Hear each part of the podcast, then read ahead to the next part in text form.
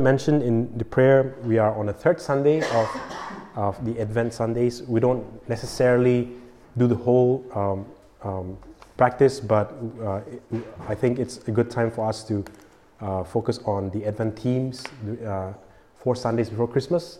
And so we have been looking at Advent, the theme of Advent, uh, over the past two Sundays, and this is the third one. Uh, we have been looking at the theme of anticipation. What does it mean to wait? What does it mean to anticipate? And uh, especially in the theme of in, in the time this time of Advent, we have looked at Isaiah, we've looked at Micah, and we have noted that Advent, the, the theme of waiting and anticipation, emerges in the context of the uh, people of Israel, God's people, uh, in a particular historical context. Advent is waiting, and uh, we have considered what does it mean to wait. Um, you might, some of you, you might know this, uh, but historically, Advent used to be not so much about the birth of Jesus, although it's surrounded around the birth of Jesus. Um, historically, Advent has been a time to, to anticipate something else, and that is the return of Jesus, the, what is known as the second coming of Jesus. And obviously, th- this is a very interesting idea. Um, and Advent, historically, uh, up till I think the 18th century, uh, uh, in the Roman Catholic, this was before the Reformation and Protestantism rose up.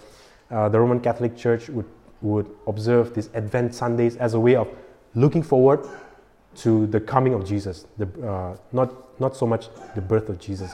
So, this was a time of repentance, of, uh, of penitence, and fasting, something close to the Lent that we see in uh, during Passion Week. Um, so this is a time of waiting for that day when Jesus comes back. And I thought that that's, that's a very interesting theme. And we don't really think about that during Christmas, but I thought that's some, there's some wisdom in that perspective. And I thought it's worth taking one Sunday to think about that. Uh, what does it mean to wait for the return of Jesus as we think about waiting for Christmas Day, right? So that's the theme for today. Like, what does it mean to wait for Jesus in that, from that perspective, for the return of Jesus? And if you look at the Old Testament text, there are so many texts about focus on on that day, on that day, on that day. Uh, but I decided to go with Isaiah 11. And Isaiah 11 because it's very memorable, it's remarkable in its in, in, in the in the images that are portrayed in Isaiah 11. It's beautiful and it's got this enthralling imageries, um, vivid imageries. And also, conveniently for Christmas, uh, Advent Christmas, it's tied to the Christmas narrative as well. So uh, I decided to go with Isaiah 11. So that is the text that we'll be looking at uh, for our reflection today. So um, I don't have a slide up, but if you could uh, turn with me to your devices or your Bible and look at Isaiah 11. Let me read first from verse 1 to 5. Isaiah chapter 11, verse 1 to 5. A shoot will come out from the stump of Jesse. From his roots, a branch will bear fruit. The Spirit of the Lord will rest on him the Spirit of wisdom and of understanding, the Spirit of counsel and of might, the Spirit of knowledge and the fear of the Lord. And he will delight in the fear of the Lord. He will not judge by what he sees with his eyes or decide by what he hears with his ears. But with righteousness he will judge the needy, and with justice he will give decisions for the poor of the earth. He will strike the earth with the root, with the rod of his mouth, with the breath of his lips he will slay the wicked. Righteousness will be his belt, and faithfulness the sash around his waist. So Isaiah 11, just quickly, if you look at the context, um, this is around the similar context that we have been looking at over the past two Sundays. So you might find some of these uh, quite uh, repetitive, but uh, if you just bear with me. This comes in a context when Israel, the people of Israel, are in the shadow of a mighty empire that's emerging beside them, which is Assyria. And as I mentioned last week, Assyria, uh, the, the empire spanned across the Middle East, across present day Iraq, Iran, uh, Kuwait, Syria, and uh, Turkey as well. So it's a huge empire, and they were emerging. As I mentioned last Sunday, they they had this innovation of uh, the use of iron in warfare, and that really catapulted them, shot them up to be a superpower in the region. And they were living in the shadow of this, but Israel was at a time of relative prosperity. They were rich, they were wealthy, and beside, and even though they were living in prosperity, there was the internal rot. There was, uh, and also the external threat of Assyria. And there were prophets who were bought by money, um, who proclaimed this fake news of peace, saying, uh, this, this is a time of peace, there's no, there's, uh, there's no threat to us, we can enjoy. Uh, in a contrast to that, Isaiah and Micah comes and says, Assyria is going to attack you. Assyria is going to attack you and uh, you will fall. So it is in this context that um, Isaiah 11 uh, is proclaimed. If we would just look a bit closer at the text, verse 1, it says, A shoot will come out from the stump of Jesse. And I, I want you to visualize the image, imagery here. Imagine there's a, a, a, a lush forest that has been cut down, and there's uh, stumps of, of wood that used to be trees that have been cut down. And in fact, the, the, the, this picture is a kind of a carryover from chapter uh, Isaiah chapter 9, chapter 10. If you, uh, if you uh, look at that, those texts, in those texts, Isaiah is prophesying, okay, ahead of time. Isaiah is prophesying that God is going to execute judgment on these nations, on Assyria, on all these great nations, and God is going to cut down these, these nations like He cuts down a tree. And among all of these stumps of trees that have been cut down, majestic, great trees that have been cut down, there's one stump. There's one stump that, that is the stump of Jesse that represents the people of God. And from this stump, a shoot is going to emerge. A small, out, uh, a small plant is going to grow from there. This is, a, first of all, a picture of hopelessness, a picture of a post destruction, a post warfare kind of imagery. And from that image of destruction, a shoot, a sign of life is going to emerge. Israel will be cut down, but a shoot is going to emerge from that mess. There's nothing, this is what one scholar writes, and I, let me just uh, read it out because it portrays it quite well. There's nothing left but the stump of the tree, and out of it is to come a shoot, slender and insignificant, and in strange contrast with the girth of the truncated bole. It is even stately in its mutilation. But a branch is going to grow, and the shoot, which conveys the, the promise of Messiah.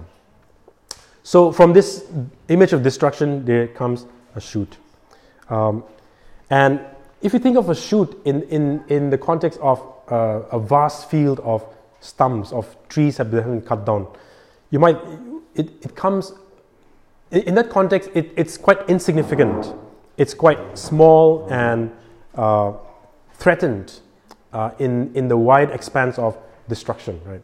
And I think that's, that's the image that uh, portrayed here as well the, the image of modesty, image of humility. And of course, we talked about this last Sunday as well. Bethlehem is, uh, is a town, obscure town, and it is out of Bethlehem that the Savior of the world is to be born. Out of the obscure, out of the insignificant and, and the vulnerable, is, uh, life is going to emerge from that place. So if you keep looking at the text uh, in verse 2, there's a lot of references to the Spirit of the Lord will rest on him, the Spirit of wisdom, the Spirit of understanding. This, of course, is a powerful language of, uh, if we can call it baptism, of the anointing.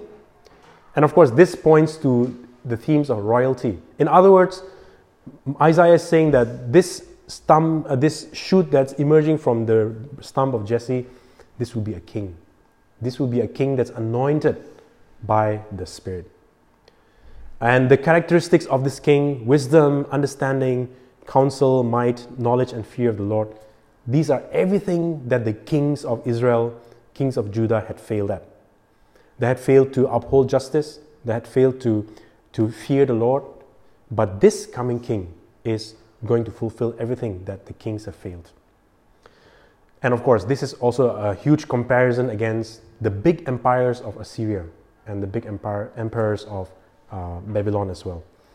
So, inherent in this image, there's a picture of promise that even when Assyria attacks the massive and powerful kingdom, even after the attack, there is hope, and hope is going to come through this promised anointed ruler.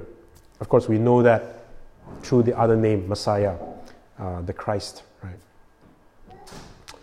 So, let's that's the context of Isaiah 11. Let's talk a bit about fulfillment. Was were these promises fulfilled? First of all, we, we, we have noted last Sunday as well that um, Assyria does end up attacking uh, Israel, the two kingdoms. Remember the, the figure from last week? Two kingdoms the northern kingdom and the southern kingdom. Assyria does ended, ends up attacking um, the northern kingdom, and Assyria was, um, uh, was taken away by the northern kingdom. And this was around 720 BC, uh, 700 years b- before BC, uh, Jesus was born. And this was so. So the, the promise comes true that Assyria does attack Israel, and of course later on, what happens is that um, when when tragedy struck them, and the people longed for redemption. Um, and the people were defeated, first of all, by the Assyrians, and then eventually, even the southern kingdom was defeated by the Babylonians, the Nebuchadnezzar. This comes, of course, 100, 200, almost 200 years later, but they are eventually defeated by the Babylonians. In other words, the two kingdoms of God's people have been completely defeated by these foreign nations. What did waiting mean in that context? Um, and the reason why I went into such a long introduction on the context is because I want us to really feel the, the experiences of, I mean, in, in whatever way we can, to feel the desperation of the people of God. What did waiting mean for those people who they thought they were on a roll? They thought God was with them and they were taken by surprise. They were defeated by these great nations. What did waiting, what did anticipation, anticipation mean for those people who were defeated. I think it's. I think uh, this is just my my own uh, re-narration, but I think it might have um, uh, been something similar to this. They must have lamented and thought, "What happened to all the promises that God gave us? And what what about all these promises that He gave us that He will return, He will redeem us? Can we really trust in these promises?" Can these promises really happen as they said? Maybe they, they would have thought, I don't see a way out of this. Uh, the Assyrians, where there's no sign of decline, uh, they, they were uh, technologically advanced, their military, uh, their military was much more advanced. I don't see a way out of this. Is it worth holding on to God's promise, uh, at the, even though there's no sign of redemption from this? I think what it means for them to trust is uh, what it means for them to wait is to continue trusting in God's promise. To continue trusting in God's promise. Um, do not give un, do, do not give up. Do not give in and lose faith even when things don't look possible. It also means to trust and to not worship other gods. Uh, imagine these people, people were exiled and taken to different nations, far off lands. They were exposed to all these gods and uh, ways of life. And they had the option. And these gods and ways of life looked more appealing because uh, they had the wealth, they had the power. To trust in God in that context would mean to look beyond the apparent power, to, to not worship those gods that look so appealing. So, to trust in God for those people in exile means, first of all, to trust that God's promise will come true, and secondly, to not worship these gods and these other gods, to continue trusting in their God and trust that their God will come true, their God will rescue them. So that's how, in a very small sense, anticipation and trust might have looked like for them. And of course, their trust is well worth it because even the great Assyrian Empire collapsed. Uh, it was uh, swallowed up by the Babylonian Empire Even the Babylonian Empire at its height uh, of Nineveh and uh, all of these great cities were absorbed, were defeated by, uh, by the Persians. So, the promise did come true. And especially in, in the, uh, under the ruler, under, under the kingdom of Persia, the Israelites were allowed to return to Jerusalem. They were allowed to set up their, their uh, temple once more. and I think in, in that context, the people, the people of Israel may have celebrated and said, Yes, this is the fulfillment of the promise. Uh, this has come true. God has said that He will redeem us, and He has redeemed us. And yet, there was something still lacking in that fulfillment. Uh, is it right to say lacking? There's still something incomplete in that fulfillment. Because according to the promise, the, the, the, the, promise says that there will be a king, an eternal king. But even though the people have returned to Jerusalem after the exile, they were still kingless. They didn't have a, a ruler. They were still under the, the uh, control of these big empires. And they're not yet there. Even though the promise has been fulfilled, there's still space for more complete fulfillment.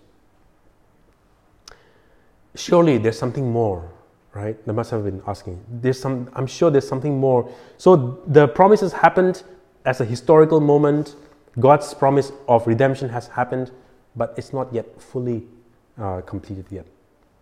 And of course, that is where the writers of the gospel, Matthew, Mark, Luke, and John, picks up these prophetic words of, uh, of redemption and applies it to talk about Jesus and portrays Jesus as this promised king. And essentially, Isaiah and Micah reworks this, these poems and says it's not just about Assyria, it's not just about Babylon and Persia and the historical moment, but it's also about the Messiah, Jesus, who is being born in a manger. It's about this uh, this person who is born in Bethlehem. In Mark 1, um, the, the text that we looked at, Isaiah 40, is referenced in Mark 1. Last week's text, Micah 5, is referenced, as I mentioned, by King Herod's uh, scholars uh, when he asked them, Where's the king who's been born, the king of the Jews?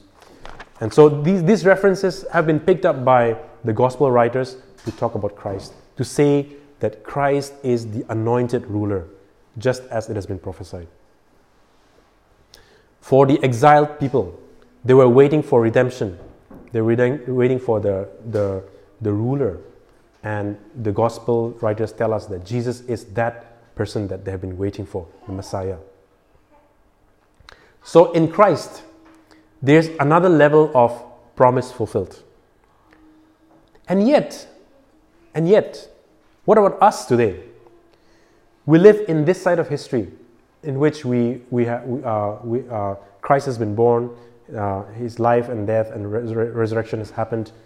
And for us today, we live in this world, and yet when we read this text, we know that it has happened, and yet there's still something still incomplete. Like this week is a classic example of how life gets to us, right? Sickness and uh, busyness, right? There's something still yet incomplete. There's more to wait for. There's more to anticipate for. And I think we hear echoes of this in Isaiah 11, verse 6 to 10. So let me just continue reading uh, from 6 to 10. Um, uh, Isaiah chapter 11, verse 6. This is the vision of what happens when the king is the, the ruler of uh, God, the ruler that God promises is uh, in, in um, comes in fullness. Verse 6 The wolf will live with the lamb, the leopard will lie down with the goat, the calf and the lion and the yearling together, and a little child will lead them. The cow will feed with the bear, their young will lie together, and the lion will eat straw like the ox. The infant will play near the hole of the cobra, and the young child put his hand into the viper's nest. They will neither harm nor destroy on all my holy mountain, for the earth will be full of the knowledge of the Lord as the waters cover the sea. In that day, the root of Jesse will stand as a banner for the peoples.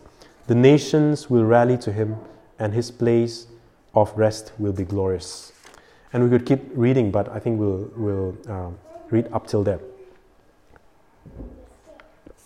So when you read this, verse 6 to 10, you realize that the promise that God gave the people is much more. I mean, there's a lot happening here. There's a lot promised here.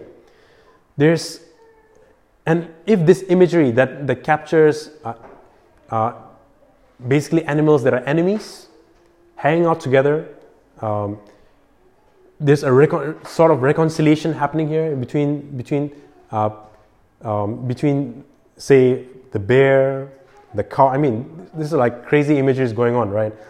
Um, if this is what we're waiting for, then this is not yet fulfilled. This is not yet already here. I mean, there's something more that we're waiting for. If this is what we're waiting for, then our task of waiting and anticipation is not over yet. And I think this is where the Advent, the waiting for Christ, comes in in full power for us as well. Christmas and anticipating for Christ is not merely looking back at something that happened in the past 2000 years ago, although that is important. It's not merely just nostalgia, it's looking forward to what Christ is bringing, right? And this is what Fleming Rutledge, uh, this is an Episcopalian priest, American, who says this, and I quote What has been largely lost to us since the 18th century Enlightenment is the primary focus on the second coming of Christ, who will arrive in glory on the last day to consummate the kingdom of God. This is the special note of Advent, its orientation toward the promised future. In this light, in this perspective, Advent or anticipation for Christ is forward facing. It's anticipating for the promises of God to be fully realized in our lives. Right? It's not only anticipating for Christmas Day, which is great. It's not just um, praying for Jesus to be born into our hearts, which I think in some sense makes sense. It's, it's more, than, more than just those things. It's also anticipating, praying, even lamenting that things are not the way that it should be yet. And we have somewhere to go. We have something more to hope and dream for and, and long for. And what's remarkable about the imageries in Isaiah 11, 6 to 10, is that it's not just that God is promising your enemies will be wiped out, they'll be all killed, and you are going to be victorious. It's not just triumph, it's reconciliation, it's restoration, right? There are, there are historical enemies like cows and bears and infants and cobras that are able to get along and stay together the young child will put the hand into the viper's nest. Man, I mean, that's, that, that's scary imageries. But here the imagery is that uh, things that have been uh, irreconcilable will be reconciled on that day. And that is something that we can look forward to. It's not just triumphalistic victory that you are going to be the, the boss, you're going to be the king, you're going to rule.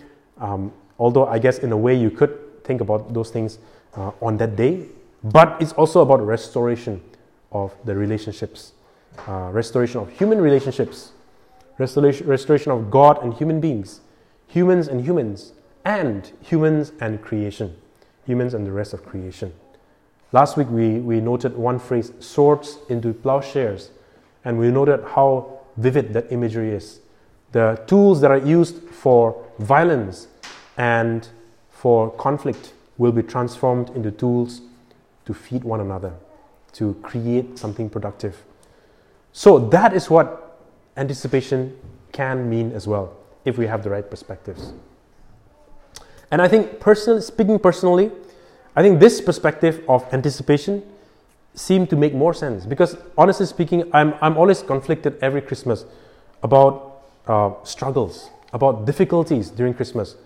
Uh, I'm always unsure like how to deal with struggles. Like, are we supposed to just smile and just not think about the struggles and challenges? Um, are we supposed to just you know sing happily on Christmas Day? Which which I think uh, again to a certain extent uh, is fitting.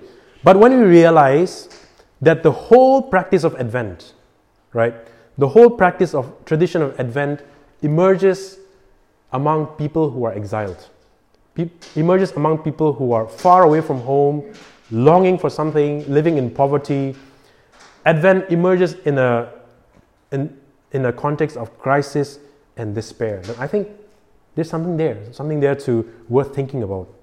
Um, and I think this perspective of anticipation for the fulfillment of Christ, in some sense, is more honest, if I may say, uh, um, if I may put my thoughts personally.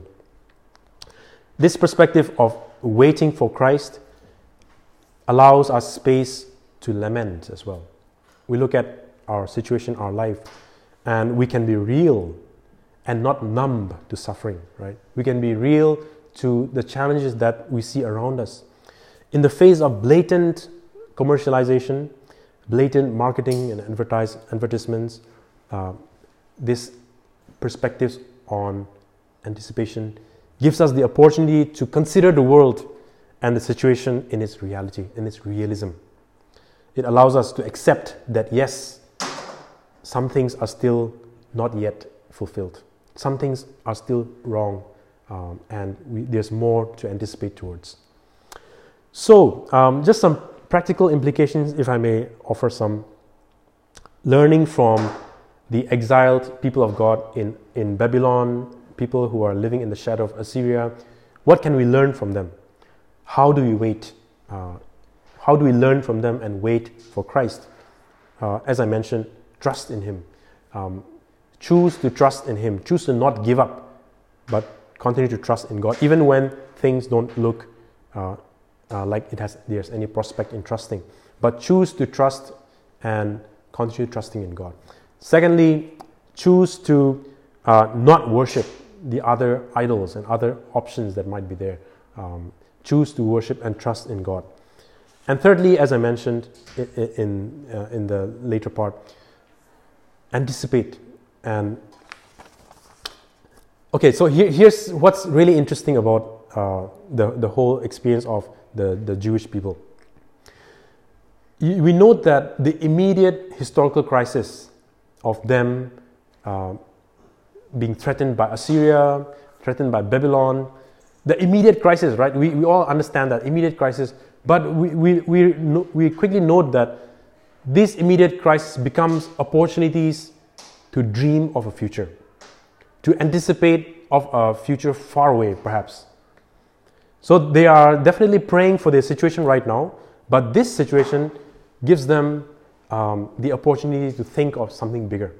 And if I may relate that in our context, every day we go through struggles. Uh, it could be health, it could be struggles, it could be um, uh, management, it could be relationship. What if we allow those specific moments of crisis and struggles to what if we allow those things to give us opportunities to think about anticipating for Christ? What if we allow those small, small, by small I don't mean uh, uh, um, that we they're not they're unimportant, but they're smaller, specific crises and struggles that we go through. Can we allow these struggles to help us to dream, to envision, to lament, and to pray for the future on that day, future, the, and to anticipate for Christ through that small um, experience of crisis. I don't, I don't know if I'm making sense, but I think it's, it's really fascinating the way that the Israelites, um, the people of Israel, um, allowed these opportunities of crisis to, to talk and dream and envision the future that they have in God. So to look beyond the immediate need, uh, uh, even in, my, in our household, for example, we are struggling with health at this point. But can we allow that immediate experience of uh, the struggle to look beyond the immediate and to remind us of the ultimate goal, ultimate vision, ultimate anticipation on that day when there will be no more sickness, when there will be, um, yeah, so uh, you can fill in the blanks there. So I think that's, that's what we learn from the people of Israel. Not so much that, uh, again, I'm not saying that their immediate context is not important, definitely important, but they allow those opportunities, they allow those moments to give them opportunities to think about the anticipation of God's work in their life.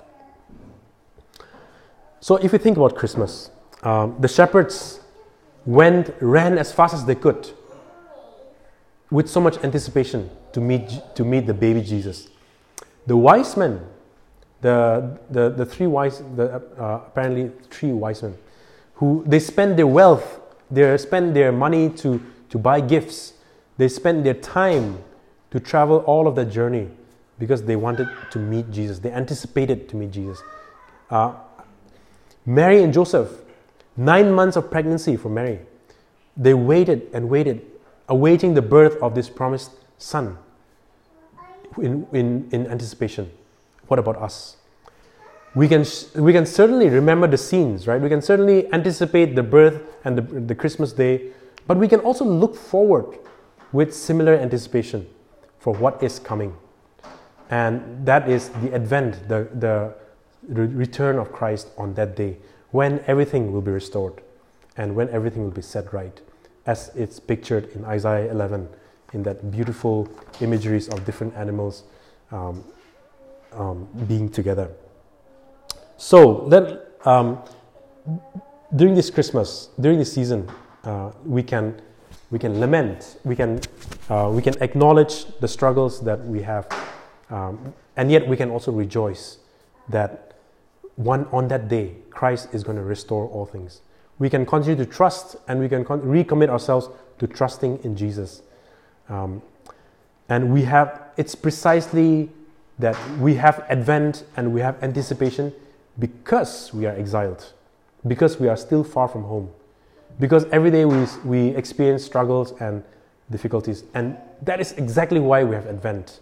That's exactly why we anticipate for Christ, right? Because things are not yet how it should be, things are not yet how it has been promised. And therefore, we, we anticipate. Therefore, we have Advent, right? So be, let us be lifted up in spirits and let us renew our choice to trust in the promise of God as promised in Isaiah 11 and elsewhere. And if I may say so, let us awaken the sense of need for the return of Christ. Let us be unabashedly longing for that day when things will be restored. Um, when everything that's aching and everything is breaking, breaking apart will be restored. And uh, and I think that is the, the hope of Advent, that is the hope of Christmas. And um, before I, I ask Holam back to sing, uh, let me just read the, the song that we have just sung, O Come, O Come, Emmanuel. Um, so I'm just going to read maybe three verses that really uh, connects with uh, the, the, the thoughts that I've shared. O come, O come, Emmanuel, and ransom captive Israel that mourns in lonely exile here until the Son of God appears. O come, O branch of Jesse's stem, unto your own and rescue them. From depths of hell your people save, and give them victory over the grave. O come, O key of David, come and open wide our heavenly home. Make safe for us the heavenward road, and bar the way to death's abode. O come, O bright and morning star, and bring us comfort from afar. Dispel the shade, shadows of the night and turn our darkness into light. O come, O King of nations, bind in us the hearts of all mankind. Bid all our sad divisions cease and be yourself our King of peace. Rejoice, rejoice, Emmanuel shall come to you, O Israel. Amen.